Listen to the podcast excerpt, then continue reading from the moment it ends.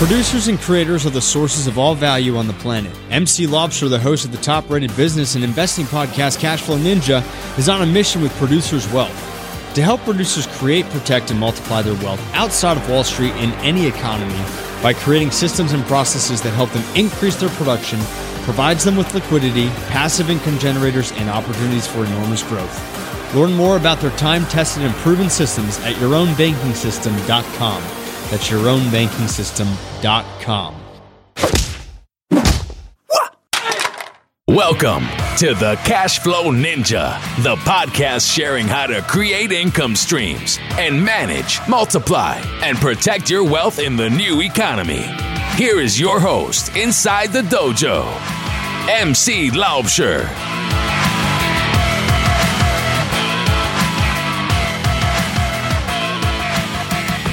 Hello, Cashflow Ninjas. MC Laubscher here, and welcome to another episode of the Cashflow Ninja. I have a great show for you today, and in today's show, we're going to look at what to do when the perfect investment isn't so perfect anymore.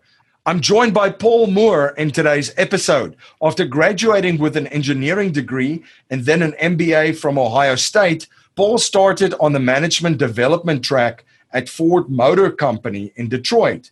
After five years, he departed to start a staffing company with a partner. They sold it to a publicly traded firm for 2.9 million five years later. Along the way, Paul was a finalist for Ernst & Young's Michigan Entrepreneur of the Year two years straight. Paul later entered the real estate sector where he uh, completed 85 real estate investments and exits appeared on an HGTV special real estate episode, rehabbed and managed dozens of rental properties, developed a waterfront subdivision, and started two successful online real estate marketing firms. Three successful developments, including assisting with the development of a Hyatt hotel and multifamily housing project, led him into the multifamily investment arena. Paul co hosts a wealth building podcast called How to Lose Money and is a writer for Bigger Pockets. Paul is also the author of The Perfect Investment Creating Enduring Wealth from the Historic Shift to Multifamily Housing. Uh, this book was released in 2016. Are you an investor looking for passive cash flow but don't have the time to explore your options? Discover real estate. It's the best option for passive income that savvy investors have been turning to for years to generate income and build wealth. But the reality is, real estate investing takes expertise, market knowledge, and time. So, what do you do if you don't have the time or market knowledge? Discover how many business investors have found a way to generate cash flow from real estate investing. Their secret? They partner with proven private real estate investment funds. Four Peaks Capital Partners have created a system that allows accredited investors the opportunity to invest in undervalued assets to generate passive income and capital gains. Invest with the cash flow experts and sit back while Four Peaks does all the work. Call Four Peaks Capital Partners at 877 5 Income. That's 877 5 Income or go to privateincomeinvesting.com. An offer to buy or sell securities is only made by a private placement memorandum. Prospective investors must read the PPM in its entirety before making an investment decision. Paul, welcome to the show. It's great to be here. Thanks, MC. Yeah, can you please share a little bit about your background and journey with my listeners? Absolutely. Uh, yeah, I got. Uh, I had no idea what I wanted to do in high school. I wanted to be a parapsychologist. I'd seen that uh, movie Ghostbusters, and I thought that that sounded like a great idea. And then I found out there nobody had a degree in that, so I went to the opposite end of the spectrum and uh, got an engineering degree. And realized later I wasn't sure I wanted to do that either. So I got an MBA at the Ohio State University.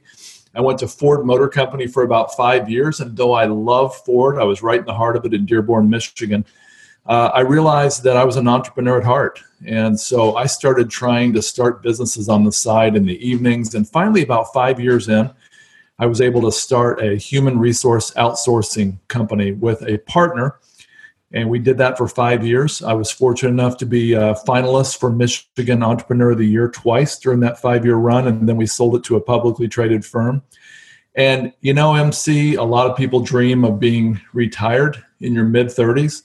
Uh, I guess I was semi retired in my mid 30s, and I can tell you it was miserable, absolutely boring. I moved to the Blue Ridge Mountains of uh, Central Virginia. Love it here. We stayed here these last 20 years, but um, found myself bored real quick, and we started flipping houses.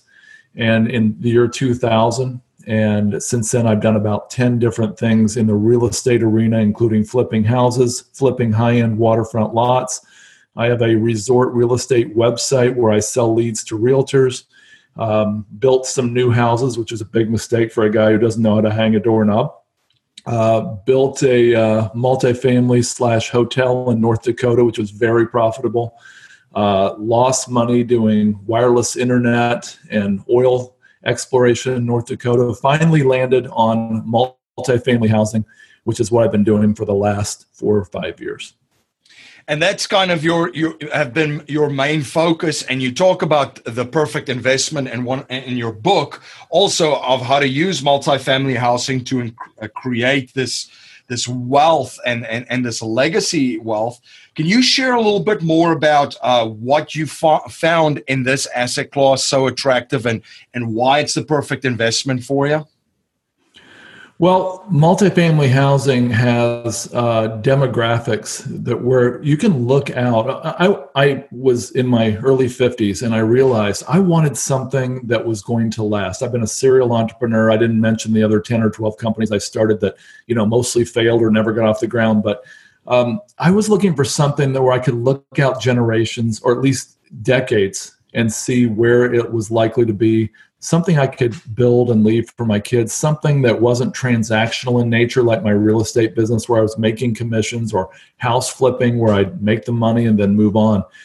And I found that in multifamily, there are three major reasons, three things we love about multifamily. Um, stepping back though, in 1995, the government was tinkering around with uh, the uh, laws regarding mortgages and they said anybody who can fog a mirror can get a mortgage. And so the home ownership rate skyrocketed from the low 60s, which is where it was historically, up to uh, 69.2% by 2005. And then, of course, we all know what happened in the next 10 years. Uh, there was the housing crash. People that shouldn't have had houses or that overpaid for houses, uh, a lot of those lost. A lot of those people lost their houses, and the uh, homeownership rate plunged back to its normative rate of about 63% by 2015. Every percentage loss, MC, was a million new people in the renter pool. And what happened is a lot of people realized that homeownership wasn't necessarily the great American dream that we have been told since, say, the 1920s or 30s. And a lot of people returned to renting or decided they just wanted to rent from that point on the three major demographic things that are going on is number one, the smallest but fastest growing group of renters are the baby boomers. People built, uh, people born between 1946 and 64 generally, uh, about 77 million strong, uh, renting more than ever. And statistics say when our group of, uh, of folks rents, we will never return to homeownership again on average. Second, millennials. Millennials have record student debt and a desire for great flexibility, and they don't necessarily see the point in being tied down, tied down to a 30 year contract on a seemingly overpriced home when they might want to move across town or across the country next year to have new friends, new jobs, uh, new opportunities. So they see renting as a better alternative. Third, you've got immigration. Immigration continues to play an increasing role in the US economy.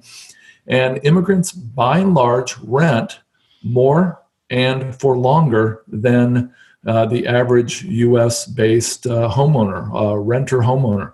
So, those three factors are causing us to be able to look way down the road and say, hey, from 2007 to 2015 or so, renting skyrocketed, but building of new apartments did not. So, the apartment building boom that happened in the 70s and majorly in the 80s has not really been replicated to that degree. So there's still a supply and demand imbalance. And that is a long answer, but that's why I called my book The Perfect Investment, which is basically creating multi generational wealth from the historic shift to um, multifamily housing. What do you currently see going on in this uh, space, Paul? Because we've seen uh, a little bit of uh, compression on the cap rates and so forth in specific markets. Uh, what what is your overall view, uh, and also looking at specifically the markets that you guys invest in? MC, it's really frustrating because we have chosen, all of us are in our 50s, and my company is Wellings Capital. And we're all frustrated because we made a vow that we were not going to knowingly overpay for any multifamily asset. And we also made a you know commitment that we were only going to invest in great markets. So we're looking in places like Raleigh, Dallas, Charlotte, um, Greenville, South Carolina, uh, San Antonio, Texas, markets that are growing. We have 22 metrics, and we want to hit most of those. You know, you know, increasing net population migration, low unemployment, diverse economy, and we're finding that the competition in these markets is intense, to say the least. The cap rates are very compressed, which means the prices are very high. And like I said, we're not going to knowingly overpay. So we've got a real dilemma. The guy on this mic here wrote a book called The Perfect Investment, yet I'm kind of wondering, MC, if maybe it's not the perfect investment at the moment because almost everything, even the off market deals, are overpriced and overpriced by millions in some cases. And we're just simply not willing to pay that. So we've had a real hard time finding assets that make sense for our investors. So, uh, what are some of the things that uh, you guys look at from a strategic point when the perfect investment becomes not so perfect? Well, it was really hard. Um, it's kind of hard to admit this. And uh, I went to our investors after three or four months of research uh, back in May, which was a few months ago. And I told them, I said, "Hey guys, there's a lot of you. I have uh, over 190 investors who are asking me regularly, when's your next investment? Our last multifamily deal was uh, six months ago. What's coming? What's next? We're we're going to leave and go somewhere else." And some of them have, and I understand. And I said to them, you know, it's kind of hard to admit, but we're actually going to take a different tact right now. We're going to actually uh, find a find and carefully vet companies in other asset classes and we're going to give our uh, investors opportunities to invest with them. So we've been looking at uh, other asset classes that we find very recession uh, resistant like multifamily is and uh, that do well during good times and do pretty well during bad times as well. And we've landed on two. We're looking at self storage and we're also looking at mobile home parks. I know you're very familiar with those, MC. Um, and so that's what we're doing. We've actually made uh, three trips to uh, the headquarters and some of the other sites uh, for a certain self storage company we really like. And we're actually offering our investors an opportunity to be part of some of their self storage deals. And we're working on that right now. And mobile home parks, the jury's still out, but uh, we're looking at some of those companies as well. That's very, very interesting because, uh, yeah, that, those are definitely two um, asset classes that uh, we're looking at as well for uh, a lot of opportunities. Um, what I really appreciate, Paul, what you bring to the table and discuss and talk about too, is your philosophical outlook, um, not just on uh, real estate specifically, but overall wealth, wealth creation, and also um, yeah the, the, the whole legacy aspect of it as well. Now before i dive into to the legacy part which is one of my favorite topics as, as my listeners would know you also have a podcast um, that is called how to lose money. Uh, what were some of the reasons that you came up with that name for the podcast? Well, you know, it is a wealth building podcast, but you wouldn't know it by the title, would you? Um, we um, we I realized over the years, and I, I as I read, I, I've been attuned to this fact that it's a lot easier to learn from our mistakes than our successes. Um, I, I, heard a story of a guy sitting in an airport, and he, uh, an Asian guy, sat down next to him, and they got to talking, and he told him about his new invention, his new product, and this guy sends him a check for a million dollars later to help him fund his investment. And it took off, and everybody lived happily ever after. Well, what am I going to do with that, MC? Am I going to go sit in an airport and look for an Asian guy to sit down next to and talk about my idea or try to raise money from? It's kind of silly. I can't replicate that success. But if mm-hmm. I'd have heard about all the failures that guy had and heard what he did wrong and heard how he lost money, I might be able to avoid those failures. And so we decided, with everybody talking about their successes, and we all do it, that there should be some outlet for people to talk about their failures and their problems and where they lost money, where they made mistakes, where they got burned by a partner, where they lost a relationship because they were workaholics. So we've created How to Lose Money. We have over 100 episodes, and we talk to uh, uh, influential investors, uh, managers, entrepreneurs who've had a lot of success, and we ask them about their earlier failures. And almost always they find it really kind of a, an emotional release being able to talk about this. And sometimes they say, I haven't even talked about this in 15 years. And so um, our listeners get a chance to get the real inside story on how people lost money. And hopefully we can learn not to do the same.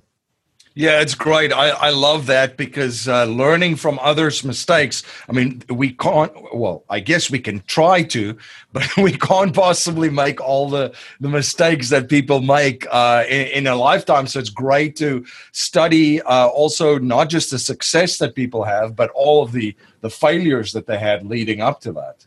Right. It's true.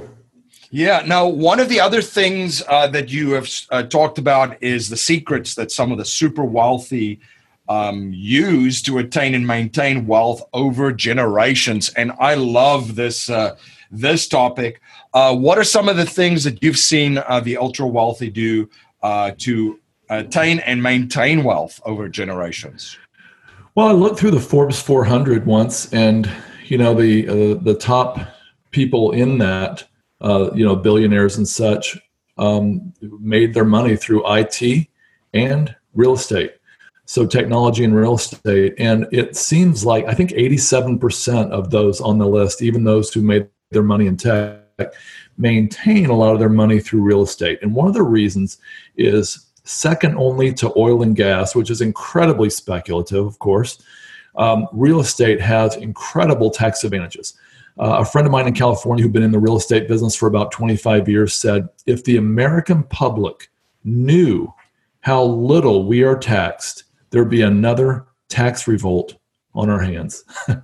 and he went on to tell me how he had mapped out a way for an investor to put $20 million to work in his company he would take the profits from that for 10 years, reinvest it, reinvest it again. And then in year 11 through 20, he would distribute uh, the profits from that, but he would continue to reinvest, roll over, do 1031 exchanges, etc. He showed me how $20 million could throw off $130 million in distributions in year 11 through 20 and grow from that 20 million to about a 210 million dollar asset base by year 20. And that was pretty amazing. And that was using multifamily, by the way. That was really amazing and almost head scratching. Like, how could that be? But he showed me, and it really was true. But here's what was more amazing. What was more amazing, he said, is that if done correctly, using 1031 exchanges, return of capital, the right timing, everything else, it's possible that that investor might pay as little as zero taxes on that the whole time. And more likely a couple hundred thousand dollars at, a minimum. But think about that. 137 million dollars in distributions and virtually no taxes paid over 20 years. Um, and he showed me how that was possible. So and what's crazy is as you know mc you can if if done right at an inheritance at the time uh, it's left to our either our spouse in certain states or to our kids uh, or our heirs in other states um, it's possible that the basis on that could be reset at the time of our death and that are the people that inherit that will pay zero taxes as well and they'll be able to start fresh uh, with a clean slate and uh, build that legacy even more. So i love uh, apartments. I love other commercial real estate for that very reason yeah, you mentioned the big, big, big wealth destroyer right there, Texas. Uh, right. It's just quite amazing how these families make it a priority, you know, first to protect the money, um, and uh, be as economically efficient as possible. And by being economically efficient, you have to bring in uh, the tax strategies, right? Um, because that is the number one biggest wealth destroyer out there. Right. Yeah. Absolutely it, true. You're listening to Paul Moore on the Cashflow Ninja podcast. We'll be right back after a word from our sponsors. My friend Dave Zook from the Real Asset Investor says you can be conventional or you can be wealthy. Pick one. The Real Asset Investor team creates value for investors looking for high yield returns from multifamily apartments, ATM machines, and self storage investments. Their syndications offer attractive investment opportunities that produce strong cash flow, equity growth, huge tax incentives. They are truly passive and managed by a world class team. To learn more about the exciting investment opportunities the real asset investor offers, such as their multifamily, ATM, and self storage syndications, please visit cashflowninja.com forward slash real asset investor. You're listening to Paul Moore on the Cashflow Ninja podcast, and now back to our interview. It's just it's it's quite amazing, and and that's the I think for my listeners out there too a big mindset uh, take on it as well. If you look at what these families are doing, where a lot of people are chasing returns and you know shiny object, it's very focused. Uh, they think very, very long range across generations. They make sure that they protect their money first and they're efficient. They're cognizant of all the wealth destroyers and they have a strategy not just for themselves, for the next generation and the next generation to transfer uh, this wealth on as efficiently as possible. So one of the things that I wanted to jump into your quick, Paul, is um, that I appreciate too is you you're you're also a person that uh, I, I I love seeing people living in their purpose and having a, a big mission uh, within their own life and and within their their business. Um, can you share a little bit about uh, the importance of your why, and then also how it plays into uh, basically building a business? that also supports a lot of other things that you're passionate about uh, and charitable causes. Absolutely. Thanks for asking. I, so, as you've kind of guessed, I've been a serial entrepreneur for these 24 years now and uh, made a lot of money, lost a lot of money, but have decided that, you know, I really want to live the rest of my life. I'm 54 years old. I figure I got 46 years left to work. Haha. And I figure I want to do something to leave a mark and to change world history. I figure if my heart's beating and I'm using air, I might as well take the time to change world history for the good while I'm at it. And so, what I want to do is I don't know how much you and your listeners have heard about human trafficking, but I'll tell you this if I was a, alive in the 1850s or 60s in the United States, I'd want to believe that I was fighting against slavery, that I was fighting for abolition of slavery in the US. Or if I'd have been an adult in the 1950s or 60s, I'd want to believe that I was fighting for civil rights. Well, there's something going on right now in the United States and the world that is just as horrifying, it's just not as obvious, and that is human trafficking and sex trafficking. There's as many as 36 million victims of this tragedy. And of course, all their families and friends and others are the extended victims as well. And we're talking about the population of like Ohio, Pennsylvania, Virginia, West Virginia, etc., the states near, near you and I, all that population combined, imagine them being trafficked in one day, gone. Every man, woman, and children gone. Let's put it this way if you took the record profits, not just an average, but the record profits of Apple, Nike, General Motors, and Starbucks, added those together, the record profits, doubled that. That's the estimated annual revenue that is generated by human trafficking worldwide right now. Think about that. It's amazing. Yeah, it's incredible. It's horrifying. And so I want to do something about it. And so I figure I can't really do much about this uh, just on the money I make. So I'm trying to have an influence. I'm trying to have opportunities like you've given me just now to talk about this but I'm also trying to take profits from my company and I'm trying to encourage others to take profits from their companies to fight this great evil. And I've just joined a group called uh, Freedom Place. Freedom Place is a real estate investment group that is going to be building large office buildings and complexes. You know, like a billion dollar office building in Dallas is the first one planned.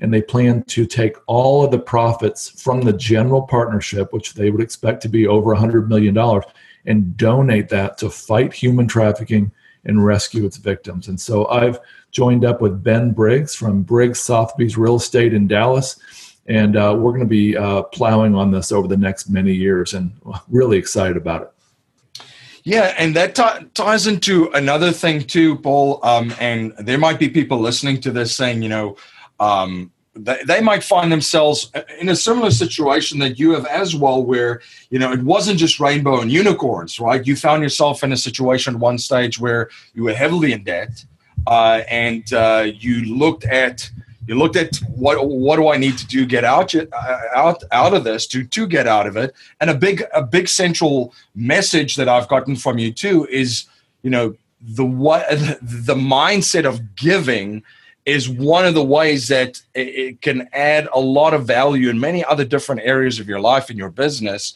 uh, to get you into, uh, out of a situation like that. Yeah, it's absolutely true. Um, we we found ourselves with about $2 million in the bank when we sold our company to a publicly traded firm in 1997. About 10 years later, in 2007, uh, we found ourselves $2.5 million in debt. And that was all almost all tied to real estate. So that we were very thankful for that. Another reason I love real estate, by the way. But um, we were going into the worst recession it would turn out since the uh, Great Depression. And I called my family and about three close friends together in January 2008 and said, Well, it looks like our back's up against the wall. The interest payments on this alone are crushing. And our real estate income is drying up, and our investments are stagnant. We can't sell them. We were actually flipping a lot of high end waterfront lots. And uh, we had been making a lot of money on those earlier, but now we were, you know, like we couldn't sell them. And so I said, Look, it looks like we're going to end up bankrupt if something doesn't change. So why don't we try this? Uh, why don't we try giving our way out of debt? Now, there's a great guy in England named George Mueller. He lived throughout most of the 1800s. George Mueller set up an orphanage and he eventually cared for 10,000 orphans in total over these many decades. But he did it all debt free and he did it all without making, uh, letting any human being know what his needs were. and uh, he raised, I think it was like 180 million US dollars in today's dollars, uh, all without ever doing a fundraiser or ever asking for money and basically just giving generously. When he got money, he gave a lot of it out and he just kept, kept getting more. So I said, well, what would George Mueller do? First of all, he wouldn't be in debt, but I was. So, secondly, I thought, well, he'll give a lot. So I decided to start giving. So we acted, we told our family, okay, let's act like we're making half a million dollars a year and let's start giving at that level. We're going to give a certain amount every week, which was incredibly painful. And uh, every week we gave a certain amount to nonprofits that we were passionate about or our local church. And we started doing that January 1st, 2008. My friends said I was crazy my family looked on in wonder, like, what, what are you doing? Uh, I had four kids. I still have four kids. And I, I wanted to actually leave some kind of a legacy for them. If this worked, I wanted them to have a story to tell their grandkids. And so, four weeks later, I was at a Subway restaurant at Smith Mountain Lake in Virginia. And I met a real estate developer in there who I already knew. And I, I told him my dilemma. And he said, Huh, you ought to try this. And he made an offhanded comment that was like this, ma- this massive light bulb moment for me. And two days later, I was sitting in front of the county planning and zoning committee and saying, Hey, I got this five acres that you won't let me subdivide. Your law says I cannot subdivide because of this rule right here. But if you read this rule a little differently, it actually says I can subdivide by that same rule. And the lady looked at me like, You've got to be kidding. She said, I've been working here for decades and no one has ever come up with this idea. Where did you get that idea? And I just told her, Well, I just kind of had this idea. And she said, Well, I'm going to go ahead and approve this. And she approved that subdivision, which allowed me to sell these five lots, even in the height of the recession in 2008, uh, for um, 1.3 million dollars. And what happened is 13 months after we started giving, we were debt free. Wow. That is uh, that is an incredible story. so thank you, thank you for sharing that. Now, one habit I've observed from very wealthy and successful people is that they're always studying new subjects and learning new skill sets. What are you currently studying, and what new skill sets are you currently learning? Well, I have had a big problem for many, many years, and uh, the problem um, has been that I have not been um, a good steward of my time and uh, I tried this time management thing or that time management thing. I drew these detailed spreadsheets out with all these block boxes and nothing ever worked. I mean, I I have things on my laptop, you know, from like 10 years ago I don't even remember creating or even some from 2 years ago I don't even remember studying or creating. But I've come across something that your audience has already heard about and that's the the one thing by Gary Keller and Jay Papasan. It's a book but it's also a program run by Jeff Woods. And I've joined the One Thing program, and it's $30 a month. And I'm learning to block my time. I'm learning to manage my life to my goals, and it's working. It's incredible. And uh, it's actually so simple, you would think it might not work, but it actually really has. So I've been studying the One Thing principles and I'm making that my number one priority every week to live by those principles. I've been doing that for about three months now, and it's really sticking. Very, very interesting. Yeah, and we've we've had uh, Jeff on the show as well. That's a great, great, uh, great book, and I will, uh, yeah, encourage folks to check out that program as well. Uh, now, core message in our show is to leave our families, communities, and the world better than we found it by passing down a mindset, values, and principles to future generations, not just money. So if you cannot pass on any money to future generations and we're only allowed to pass on three principles to them to build wealth and achieve happiness and success, what would they be? Well, number one, uh, I would encourage people, especially serial entrepreneurs, to really understand the difference between investing and speculating. Um, Paul uh, Samuelson, the first Nobel Prize winner in economics from the US, said uh, investing should be more like watching grass grow or watching paint dry. If you want excitement, take $800 and go to Las Vegas. Now, what he was saying is that there's a difference between investing on one hand or speculating or gambling on the other. Investing is when you have a safe principal amount or you have principal that you can invest and it's safe and you expect to make a return. That's investing. Speculating or gambling is when the principal is completely not safe and you expect to make a return. Now, speculating is okay. A lot of people do it. That's how oil wells are drilled, and that's how IT firms are started. That's how angel investments are made. But the important thing is, and the problem I had for years, is I didn't know the difference. I told people I was investing when I was actually speculating. And the problem is, if you keep playing double or nothing with a huge percentage of your investment capital, what's going to happen when you have nothing? What are you going to have left to double? And that's what I did a number of times. So I found myself in places, like I mentioned earlier, where my back was against the wall a number of times. Now I know the difference. And I am actually, even though again, I think speculating is okay with a small percentage of your money, I am passionate about investing and teaching others to invest instead. Second principle is eradicating neediness. And what I'm talking about here is not being a needy person, not in your marriage, not to your friends, not to your investors, not as a business person.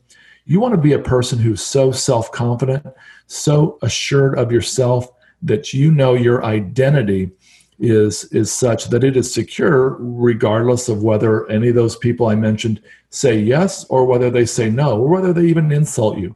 Eradicating neediness for me in business is like this analogy.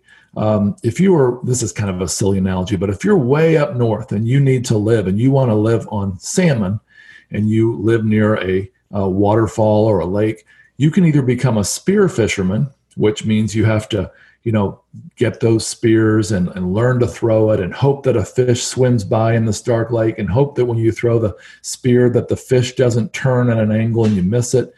you can be a spear fisherman. You'll catch, you know, you'll get some salmon that way. Or, and this is where it gets a little silly, you can become a huge grizzly bear with your mouth wide open, standing in the waterfall, letting the salmon jump into your mouth. What the heck am I talking about? What I'm talking about is if you can create a platform in your business where you're not out there constantly begging people to invest. You're not out there constantly trying to get people on board. You're not spear fishing, if you will, in a dark lake. You're actually the grizzly bear where people are, you know, salmon are jumping into your mouth. What I mean by that is, MC, you have done this. You've done a great job. You've got a platform. You've got people wanting to invest with you. You've got people wanting to advertise on your show. You've done this exact thing. And that's what I'm recommending that people do. It's a lot harder. It doesn't have results immediately. It means a lot of plowing on social media, doing podcasts, doing emails at 1.30 in the morning like I was Saturday night. But it generates a return that's incredible. And people want to come to you because they trust you. And MC, you've done that. And I'm working on doing that as well. The third principle is don't fall in love. Now, I've been married 31 years and I'm all about love. But uh, I'm encouraging people not to fall in love with their investments and specifically not with real estate. Uh, I remember a time when I was first flipping houses, uh, I was in love with Cape Cod style homes. And I just thought they were beautiful and I didn't care where they were. I just thought everybody loves this house, don't they? Yeah. So I saw a Cape Cod house in a declining part of town. It was probably the nicest house in the neighborhood. And I thought, who would not see the beauty in this home? And so I bought it and I paid an okay price for it and I fixed it up really nice. It was really nice now and it was the nicest house in the neighborhood. And of course, nobody saw the beauty that I saw. And I spent eight months sitting on that house and finally sold it for a loss. And I realized it's really important not to fall in love with real estate. It's important to look at the value objectively it's important to uh, not get your emotions involved. It's important uh, not to just look for all the reasons to say yes, but it's more important to look for reasons to say no, as one of your recent guests talked about. So, MC, that's my third principle. Don't fall in love with your real estate or investments. Those are great. And thank you for sharing, Paul. Paul, how can my listeners uh, learn more about you and, the, and your company and, and, and your podcast? And where can they follow you and stay informed of all of the projects that you're involved with? All right. Well, our podcast is How to Lose Money. We're on iTunes and Stitcher, and we're at howtolosemoney.com. My company is wellingscapital.com. That's W E L L I N G S C A P I T A L, wellingscapital.com. You can reach us there. You can learn more about what we're up to. Uh, like I said, we're investing in multifamily and storage units. And uh, hopefully in the future, we might be expanding to uh, mobile home parks and other things. But uh, that's the two places you can reach us. Fantastic. Well, Paul, thank you so much for coming on the show and sharing your journey and your knowledge and uh, providing so much value for my listeners. MC, it's really been an honor, and I really appreciate you having me on. Thanks. Are you having a hard time finding great investment properties? Unfortunately, the best deals are rarely found locally.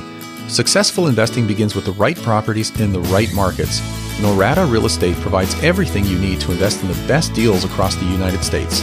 Our simple, proven system will help you create real wealth and passive monthly cash flow.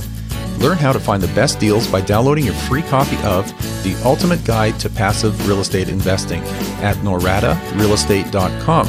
That's N O R A D A realestate.com.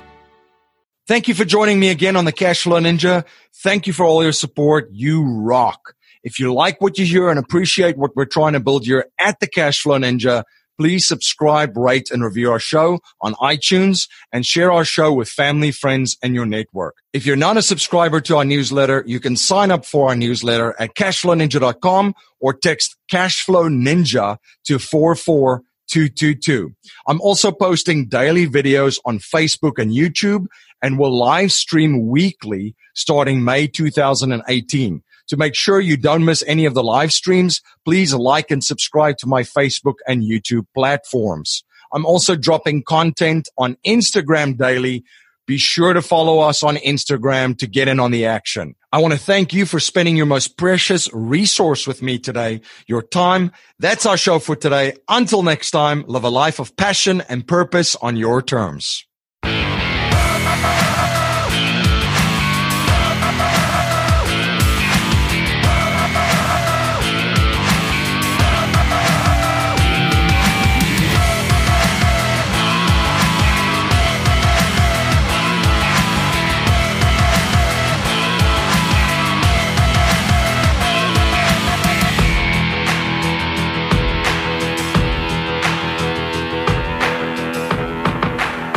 This presentation is for educational and informational purposes only. The information being presented and considered does not consider your particular financial objectives or situation, and it does not make personalized recommendations. This material is not intended to replace the advice of a qualified tax and legal advisor or other qualified professionals, and you should not use the information in place of a customized consultation with a licensed professional regarding your specific personal financial objectives situation, and needs. We believe the information provided is reliable, but we do not guarantee its accuracy, timeliness, or completeness.